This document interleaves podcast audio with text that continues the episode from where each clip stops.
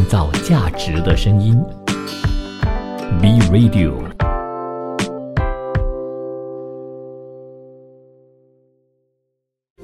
新趋势、新商机、新兴商业模式。全新一个星期，今天是一月十六号，星期一，欢迎收听国际经济一二三，我是晋川。踏入二零二三年，可能有些人在职场上呢，想要做出一些改变，比如说转换一下工作环境，到一些比较好的公司去上班。怎么样定义好的公司呢？是不是入围美国最佳雇主百强就是好公司呢？那如果是这样说的话，苹果呢，就可能不算是一家好公司了。美国知名求职招聘网站 Glassdoor 就公布了二零二三年美国一百家最佳工作场。所榜单，尽管硅谷裁员风暴蔓延，但是科技公司依然占据了榜单的四成以上。只不过苹果和脸书母公司 Meta 今年都未能上榜。Glassdoor 根据员工过去一年提交的反馈，发布了这份年度榜单，表彰人数就超过一千人的美国公司中的佼佼者。这是自二零零九年 Glassdoor 开始发布这个榜单以来，苹果十四年来第一次呢没有上榜。Alphabet 旗下的谷呃谷歌以及贝恩公。司是目前仅有两家每年都上榜的公司。至于 Meta 是从二零一一年开始上榜，还曾经三次呢占据榜首位置，而最近一次呢是在二零一八年，在去年的榜单上，Meta 和苹果都排在前一百名的位中间位置。而 Meta 和苹果在过去的一年都面临非常大的挑战。Meta 已经裁员超过一万人，并且呢把重心呢转移到元宇宙领域。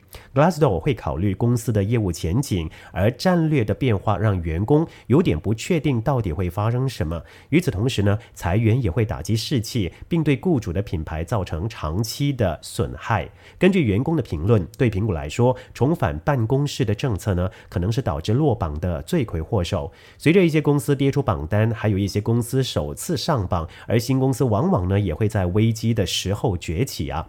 至于今年的最佳雇主呢，是新上榜的企业软件公司 Gainside 这家公。司呢为客户服务、产品和社区参与呢搭建平台，在他们的评价当中，员工们强调了该公司透明的领导、多样性和包容性、职业机会和灵活性，从远程工作到无限带薪休假，就是说，在整个呃这个职场上呢是有很多伸缩性的，没有太多的强制员工必须做这一个不能做那一个。我想现在的人呢也不太希望说自己被呃受到一些约。束还是怎么样的哈？除了这一些伸缩性的政策以外呢，如果一家公司能够不断的给你提薪或者涨薪，而且呢，在这个非常严峻的经济挑战环境之下呢，还给你涨薪超过四成或者高达四成，你会不会把它定义成一家好公司呢？快时尚品牌优衣库的母公司迅销 Fast Retailing 三月起呢，就会为日本的全职员工集体加薪呐，年薪涨幅啊，就是调整的幅度呢，最高达到。到四成，而接近呢，该公司在欧美市场招聘的薪资水平，受惠的员工包括了总部以及门市人员，估计大约达到八千四百人。大学毕业生的每月起薪呢，将调整到三十万日元，大约九千九百六十令吉，比目前的二十五点五万日元，大约八千四百六十令吉就高出了百分之十七点六。新的门市主管的月薪将会从二十九万日元，大约九千六百二十令吉，调高到三十九万日元，大约一万二千九百。四十令吉。至于其他员工，公司也计划提高他们的年薪，最高达到百分之四十。而迅销就希望统一公司的全球薪资标准，把日本薪资调高到接近国际的标准，借此呢，让更多在日本受训的员工派驻海外，或是海外员工调派到日本。虽然迅销二零二零年曾经针对特定正职员工调高起薪，但最新的举措将是这家日企采用当前薪酬制度二十多年来首次对。全体员工加薪，迅销去年九月也调高了兼职人员的时薪，平均调幅就达到大约百分之二十。整体来说呢，最新加薪预料将会提高该公司在日本的劳动成本大约百分之十五。而日本的公司面临着几十年来最快的通货膨胀，雇主呢被迫通过加薪来留住以及激励员工。东京的通胀涨幅超过了预期，自一九八二年以来首次达到百分之四，表明潜在的物价涨势。强劲。作为全球第八大、第三大的服饰公司，迅销也聚焦日本以外的市场。Uniqlo 全球营运部门贡献了全集团一半的营收，并在截至去年八月的上个会计年度带来比日本国内更多的营业盈利。东京商工研究就发现，在三千二百一十三家日本上市企业当中，二零二一年年度平均每名员工的薪资是六百零五万日元，大约二十万令吉。只有一百一十家企业平均年薪呢在九百万日元以上，大约三十万令吉。而顾问业者就说，截至去年十二月，美国管理阶层的薪资是日本的两倍，而且同家企业的中国主管也比日本赚得多。迅销的日本员工平均的年薪是九百五十九万日元，大约三十一点八万令吉，让该公司成为日本最大方的零售商之一。但是这个数字呢，相比贸易公司、外商或是外。啊，海外的企业依然偏低。我们说人比人气死人啊！只要说这个公司能够嗯非常在乎或者是珍惜你的付出的话，也在薪资有所调整呢，那就会感到非常不错了吧，对不对？至于在台湾方面，哪一些公司呢是备受雇员诶青睐的？就希望说下一次如果跳槽的话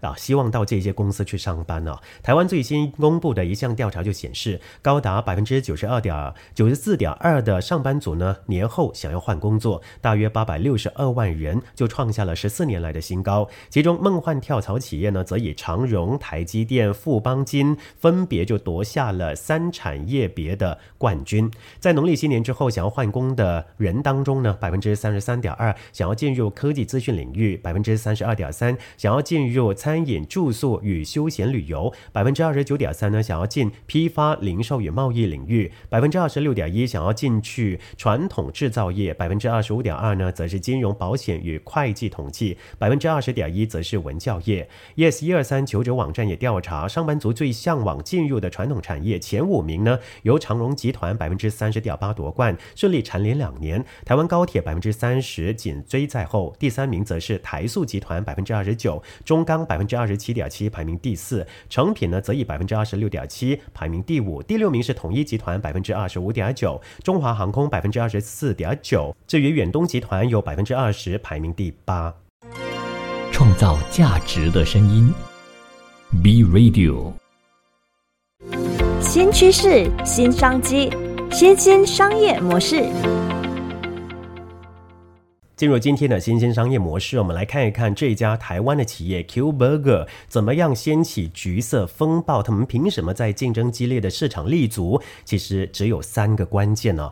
App 能够点餐免排队，列出最近的店家，对上班族最实在哦。这是创办人郑瑞斌呢，他很爱玩游呃手机游戏嘛。起初开发 App 的时候呢，什么功能他都想要，比如说设计小游戏啦，让客户愿意逗留久一点，增加成交的可能性，或是呢要求用身份证字号来注册，以便后续抽奖提高买气。但后来发现呢，消费者拥有太多手机应用程式，越复杂越不想用，因此呢，他从加加法思维就变成了减法思维，大砍软体功能，只留下点餐、付款以及列出最近的门市，还有菜单等等基本的元素。结果呢，由于点餐方便快速，让手机应用程式评价攀升，相比星巴克满意度一点九，摩斯汉堡呃二点一，Q Burger 呢达到四点七。二零一零年，郑瑞斌以及老婆呢就开了第一家门店。当时啊，POS 机还不常见，客人点餐很考验老板的记忆力。不过呢，有一些服务生或者餐厅老板，他们记忆力超强啊，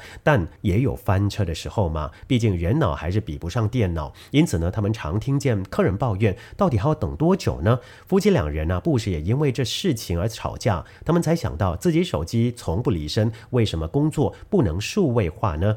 关于什么样的早餐店让你想消费？这个问题，Q Burger 总结了三个关键。第一个关键，高度数位化，就是点餐、出餐都不能够让客人等，利用 POS 机来控制点餐、出餐的节奏，让他当初啊就尝到了数位化的甜头。后续呢，才接着导入企业资源规划、客户关系管理系统，乃至手机应用程式。不过，由于是餐饮科技公司的先行者，许多尝试呢必须土法炼钢，比如说开发手机应用程式。工程师不懂餐饮，一个专案呢，光是讨论就要三到六个月，做出来更是一年以后的事情。而且呢，这个老板呢，曾经花一段时间和外部的工程师讨论流程，对方却不小心透露给同业，让他的设计呢被整晚端走了。第二个关键就是产品多元，常见的从常见的汉堡吐司卖到可朗夫啊，还有咖啡也是必抢的市场。除了高度数位化，Cuberg 还有一项优势就是产品多元。从常见的汉堡、吐司、蛋饼到独家制作的呃可朗福，呃一种呢类似可松加松饼的这些点心呢，品相呢多到可以连续四个月都吃不一样的早餐。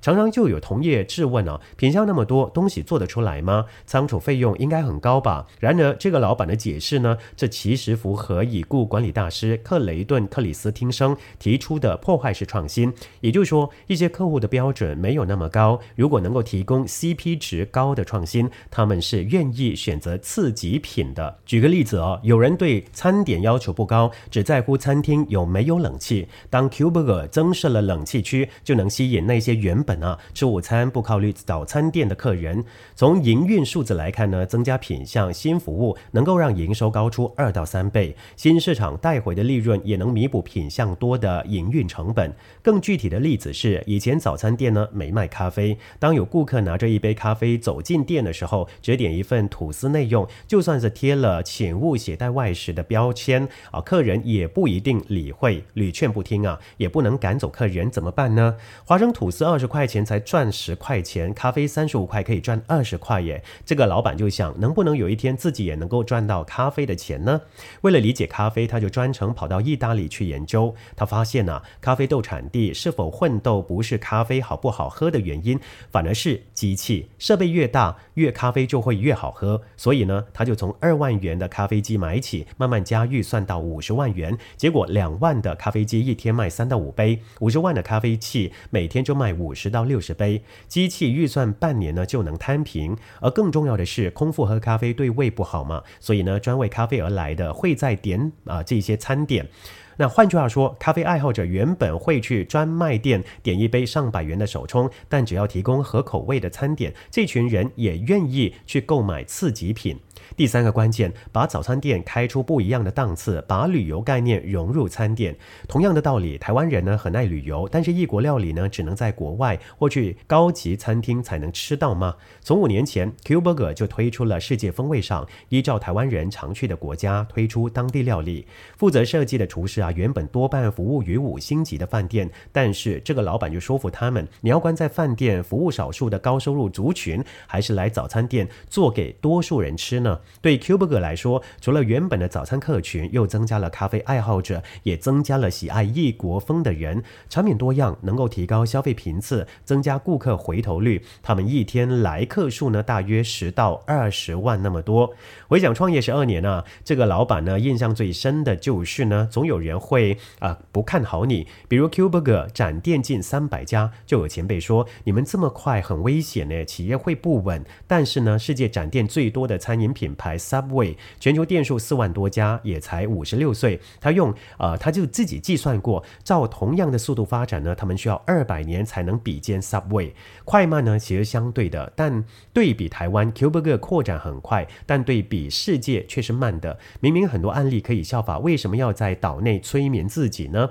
当数位化多品项的模式确认可行之后呢，这个老板第一件事就是开放加盟。目前 c u b e r 总共有二百八十多。多家的店，其中呢，快二百家是加盟，成功率是百分之九十五。就算失败的，也是赚钱之后，合伙人工作分配不均而拆伙。他懂台湾人的困境，他自己走出来，现在就是把其他人也拉上来。当然，如果你的这个企业呢，已经有自己一个很好的品牌，那在呃开放这个加盟呢，也是不错的这个选择。但是真的不能够仓促哦，而且呢，在开放这个加盟的时候呢，也要确保所有的加盟呢。他们所提供的餐点、餐饮、饮料还是风格，都要跟呃这个直营店或者说主要的品牌呢是相符合的，不能够有任何的呃差错。比如说食物可能在呃品质管呃管理上呢没有做得很好，那就会砸自己的招牌，可能这个品牌也没有办法在市场上呢立足更久了。